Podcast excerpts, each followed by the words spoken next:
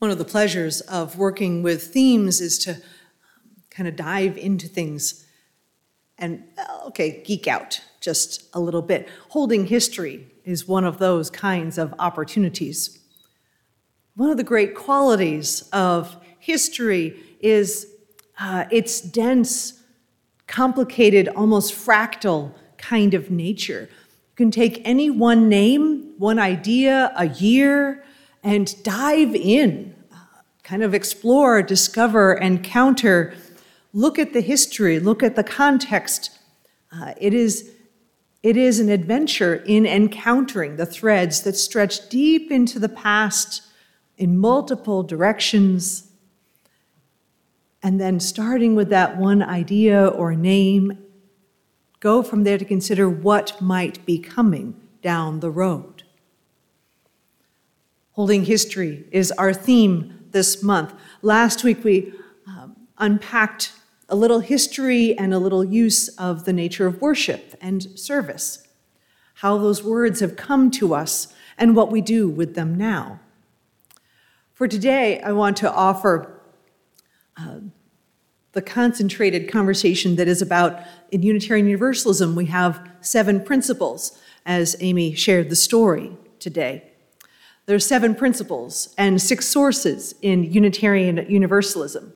And if you happen to have a gray hymnal and like to follow along, because we like text, right? We love words. One of the wonderful things in Unitarian Universalism is that right at the beginning of our gray hymnal is, in fact, the seven principles and the six sources. And it starts with We, the member congregations of the Unitarian Universalist Association, covenant to affirm and promote. And it goes from there. But these didn't just like pop out of a printer uh, instantaneously. They came from someplace. So I want to talk a little bit about their origins and go a little bit further back than you might think. So we have in Unitarian Universalism core concepts that have been around for a very long time, for centuries, in fact. One of the core concepts is freedom, that we are not bound by any one particular creed or statement of belief. There is, we are encouraged and recognize um, kind of part of that inherent worth that the human spirit can be in a constant state of discovering and encountering and an opportunity to wonder and question and explore again and again, including and perhaps especially in such matters as faith and religion and values and how we live that out in our world. We encourage that search for truth and meaning, a free and responsible one, as we talk about it in our current principles. We encourage that because revelation is not sealed. There is no one definitive understanding of how the universe is. We get to be, in fact, we are in some ways obligated to keep wondering and exploring as we are take responsibility for that freedom of search and do so with thought and reflection and education. We also, in our ongoing values uh, in Unitarianism and Universalism, want to point to something larger than ourselves. Most frequently and longest in our history has been to God, or also the teachings of Jesus. But we go much broader than any one particular religion as well. And in fact, understand that larger than ourselves to be certainly our communities, certainly the world, but also how are we related to um, all that is, the universe, and so much more. And the seeds of that you can see going back such a long time. Let me offer a couple of specific moments in our history. So, the Universalists, if you're new to us today, there's the Universalists and there's the Unitarians, and these were two particular religious traditions. The Unitarians kind of came forth from our established uh, congregations, especially in New England, but also in other places in this country. But in the Universalists, uh, well, let me back up. So the Unitarians were looking at the Bible and saying, you know, There is no Trinity. There is not a, a, Father, Son, and Holy Spirit kind of ness. There is God, and then there's Jesus. Um, and Jesus is not equal to God. And this got, has gotten us into a lot of trouble over the past couple of thousand years. But it's determined to say, you know, people are looking forward again and again, saying, you know, we see this one iteration of God that is expansive, but Jesus is not the same as God. In, so, this idea of Unitarianism kind of was uh, a pejorative for a long time, but then claimed as a title.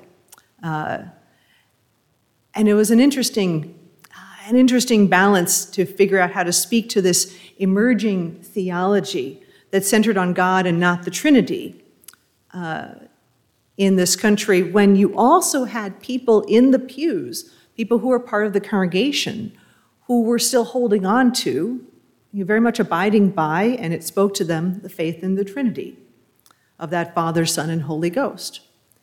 You can imagine what the preaching in, in the early 1800s was like. We're saying, uh, just trying to understand the nature of God and trying to speak to it, knowing that you had such a broad theological tent just from that perspective. The Universalists had an interesting challenge as well. Um, they were kind of defining themselves as their own sect and faith. The Universalists were concerned with that we all share an ultimate destiny, destiny, or in the biblical terms, that we are all saved by Jesus' sacrifice. One of the ones you see in Winchester, New Hampshire, uh, from 1803, for example, has a statement of belief uh, in God's love and forbearance that all souls shall be saved. But it also allowed for congregations to kind of have their, have their own statements of faith that went along with that. And the Universalists had several iterations of this in 1870, 1899, and 1935, all with an effort to define mutual commitments, ultimately, ultimate theology, and faith in salvation. But the Unitarians, as they were trying to kind of hold the theological range, theirs were gauged more, their declarations were more about structural support, like you can come and print a newsletter kind of level um, we can help each other with practical tasks. But the theological discourse was very active all through the 1800s and into the 1900s. In the 20th century, you have this additional emergence of humanism, of ministers who were not theist, who were not beholden to God um, as a theological center while you also had so many people centered on God. And mind you, we're doing this work about theology in the context of our, our country's history and world history, of World War I and World War II, of great existential questions about the nature of humanity and profound revelations about the harm that we can commit to each other so intentionally.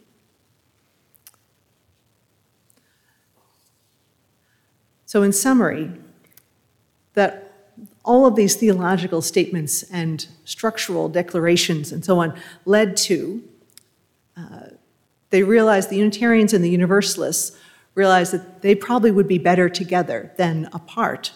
And it took some years to manifest this.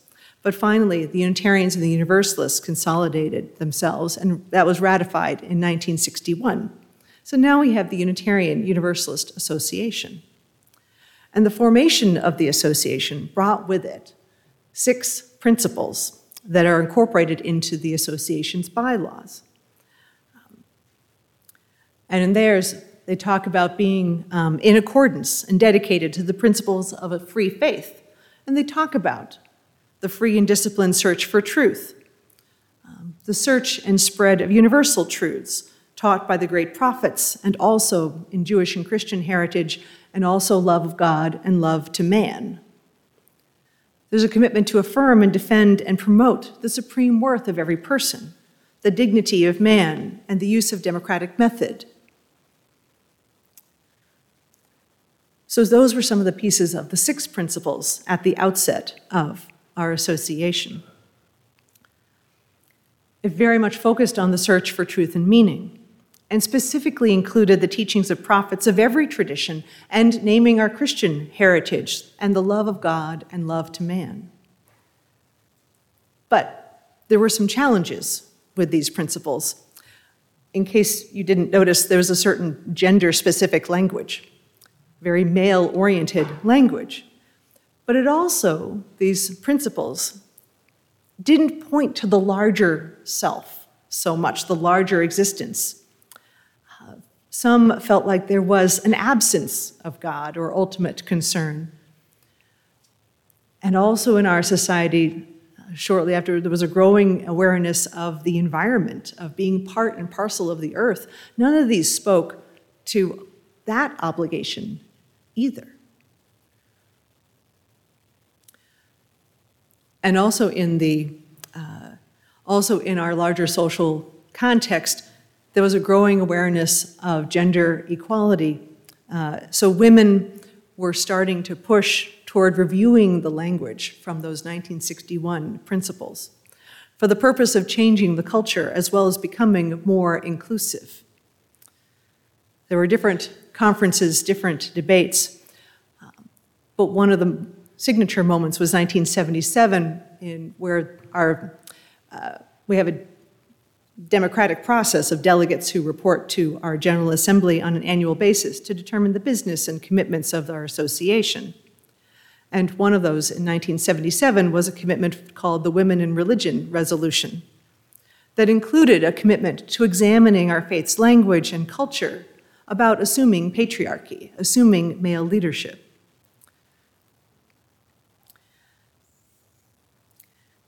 And it was so interesting to read some of the um, accounts of the time because some of the conversation very much included, well, talking about mankind includes everybody, right?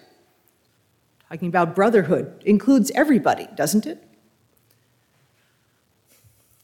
But the Women in Religion resolution, in particular, helped people to pause and think about this again. In fact, most of the ministers were men, and very few of the ministers were women, for example. One male minister that was high in the leadership, one of our great elders in our faith, uh, he himself talked about pausing and realizing that if he had a son, there would be no question about that son's, uh, you know, opportunity to choose ministry. Why, of course, go ahead, choose ministry if you wish. But if he had a daughter, but if he had a daughter that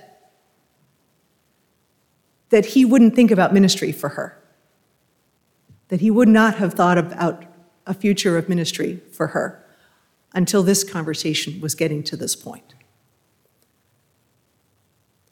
So, even as a faith bound on freedom, welcome, mutual respect, search, and mutual accountability and relationship, had a long way to go in this work. The Christian ministers I will also turn, were concerned about the loss of the very significant theology that comes from, very much in our tradition, the loss of reference to God. And there was a fear that they would remove all religious language and kind of basically remove the religiousness out of Unitarian Universalism. Maybe we should have potlucks instead of worship, for example. I mean, don't count, don't count me, don't say me wrong A potluck can be a religious experience, but, but, they had concerns. So the accumulation of these concerns from the different ministers of theologies, from women in religion, and from the environment and other grassroots movements that were happening said, you know, it's really time to look at this language and how we describe our core beliefs again. And so in 1981, there was formed a commission to look at this language and update and change the bylaws. And it consisted of ministers, lay leaders, men, women, and included reaching out to every congregation. This is a multi year effort that had built on the previous multi year effort that had gotten to the conversation in the first place. One of the moments of brilliance in this process was when people were talking about the, the principles that were being drafted, looked like they weren't going to have any mention of God. Um, and somebody said, well, let's actually create two parts, two parts to this. That you have the principles and you have the sources. The sources that say, where do we come from uh, in all of this inspiration? And those sources were teachings of people, science and nature, um, humanist teachings that caution us against idolatry, as well as world religions and Jewish and Christian traditions that call on us to love our neighbor. There were certainly any number of conflicts and conversations, but the process, in terms of kind of really radically rewriting um, and coming up with a new, a new declaration of kind of structure here, was remarkably civil, if you will. It was one of those kind of things where clearly something had found a moment in time and people were responding to it. One of the biggest additions to our original, to the six principles, was the seventh, um, which is respect, that we covenant to affirm and promote respect for the interdependent web of existence of which we are a part. It included that environmentalness and included that recognition of that we are situated in a far larger context than any other uh, that had been quite fully articulated. This was approved. The final version of all these principles and sources and the purposes were approved by the delegates in 1984 and sent to the congregations. There were these big, beautiful, kind of soft, beigey, peachy posters with orange and red script. I remember seeing these when I was 12 and 13, right at the time when I really needed something to kind of articulate and talk about with my friends. We, the member congregations of the Unitarian Universalist Association, covenant to affirm and promote. And then it went from there inherent worth, acceptance of one another, justice and equity uh, in human relations the encouragement for search and free and responsible search, democratic process, the goal of world peace, and being part of our interdependent web. And those have pretty much remained the same. There was one addition in 1984, in, uh, 1994 to the sources. Um, and some of the hymnals actually reflect the change. Some of your hymnals will have five traditions in this lovely front page, and some of them will have six. And I happen to luck upon the one in the pulpit happens to be one of those five sources pages. In 1994, they added, along with the humanist teachings and world religions and so on, earth centered traditions. And in the moment that that was voted on, one of the representatives from congregations, who is a Native American in full headdress, uh, for his nation, stood up and said, Finally, my people are included in these sources too. It was a remarkable moment.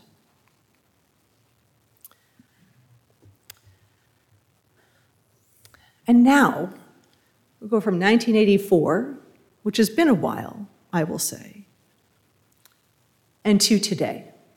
We are in another moment of shift, potentially.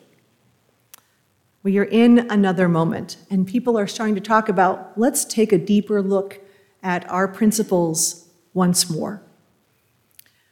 Where this is coming from is a conversation about our eighth principle, the proposition to include another principle to the seven, which specifically talking, talks about uh, racial bias and oppression and becoming uh, a more whole, a more whole society.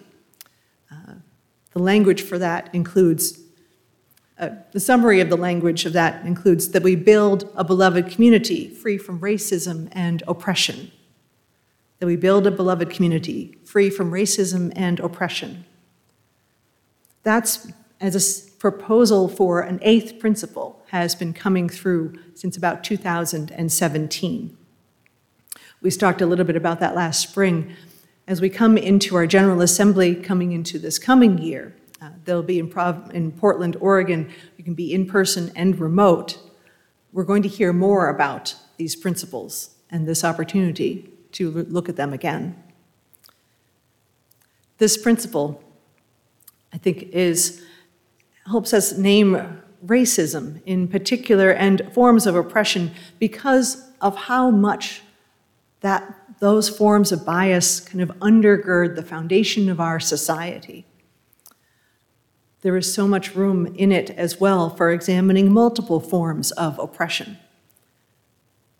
But because these are bylaws and how the rules work, if you're going to make an addition such as the seventh principle, you end up needing to look at everything all at once. So we'll see. This is the conversation that's starting to get, come, get gain speed in earnest at this time. But I also wanted to offer a little reflection on the principles and sources, um, kind of how they came into being today, because next week our guest minister will be the Reverend Tet Gallardo. Uh, she is the senior minister for our Unitarian Universalist congregation in the Philippines. Um, and she'll be coming to us uh, preaching. We're going to see if it's recorded. We might be live, but we're going to definitely have it be recorded. That will be kind of exciting. And she's bringing to us a conversation that says we need another source as well, which is culture. And I'm going to be looking forward to, along with you all, to see what she has to say about that and the music that will come along with the service as well. So I want to close. We are deep in what I call our living tradition. What, we have, what I've grown up with is knowing is our living tradition. It's something that speaks to where the values of Unitarian Universalism have been coming from for a long time. Those threads of freedom, tolerance, reason, but also now articulated beginning in the 20th century more about covenant and community, compassion, and being part of being stewards of the environment as well. And even further, as we go along, deepening our understandings of systems of oppression and how to be advocates for justice and how to make a world that is more whole and more healed. Our principles are kind of one of those expressions of values but they're not meant to be a creed. They're not meant to be just blindly followed. They are meant to be worked with, experimented, tested, um, explored. What theology might lead us to saying we believe in the inherent worth and dignity of every person. But how can we work towards actually living that understanding as well? This is Unitarian Universalism is meant to be a working experiment, a living laboratory of human relationship, of our relationship with that which is beyond us and greater than us. So I invite us to keep going into this experiment as we've been connecting with the history that led us to this point, and then going forward to say, what does this moment call us to do in our declarations of faith and are living out our values. Let us go forth. Amen.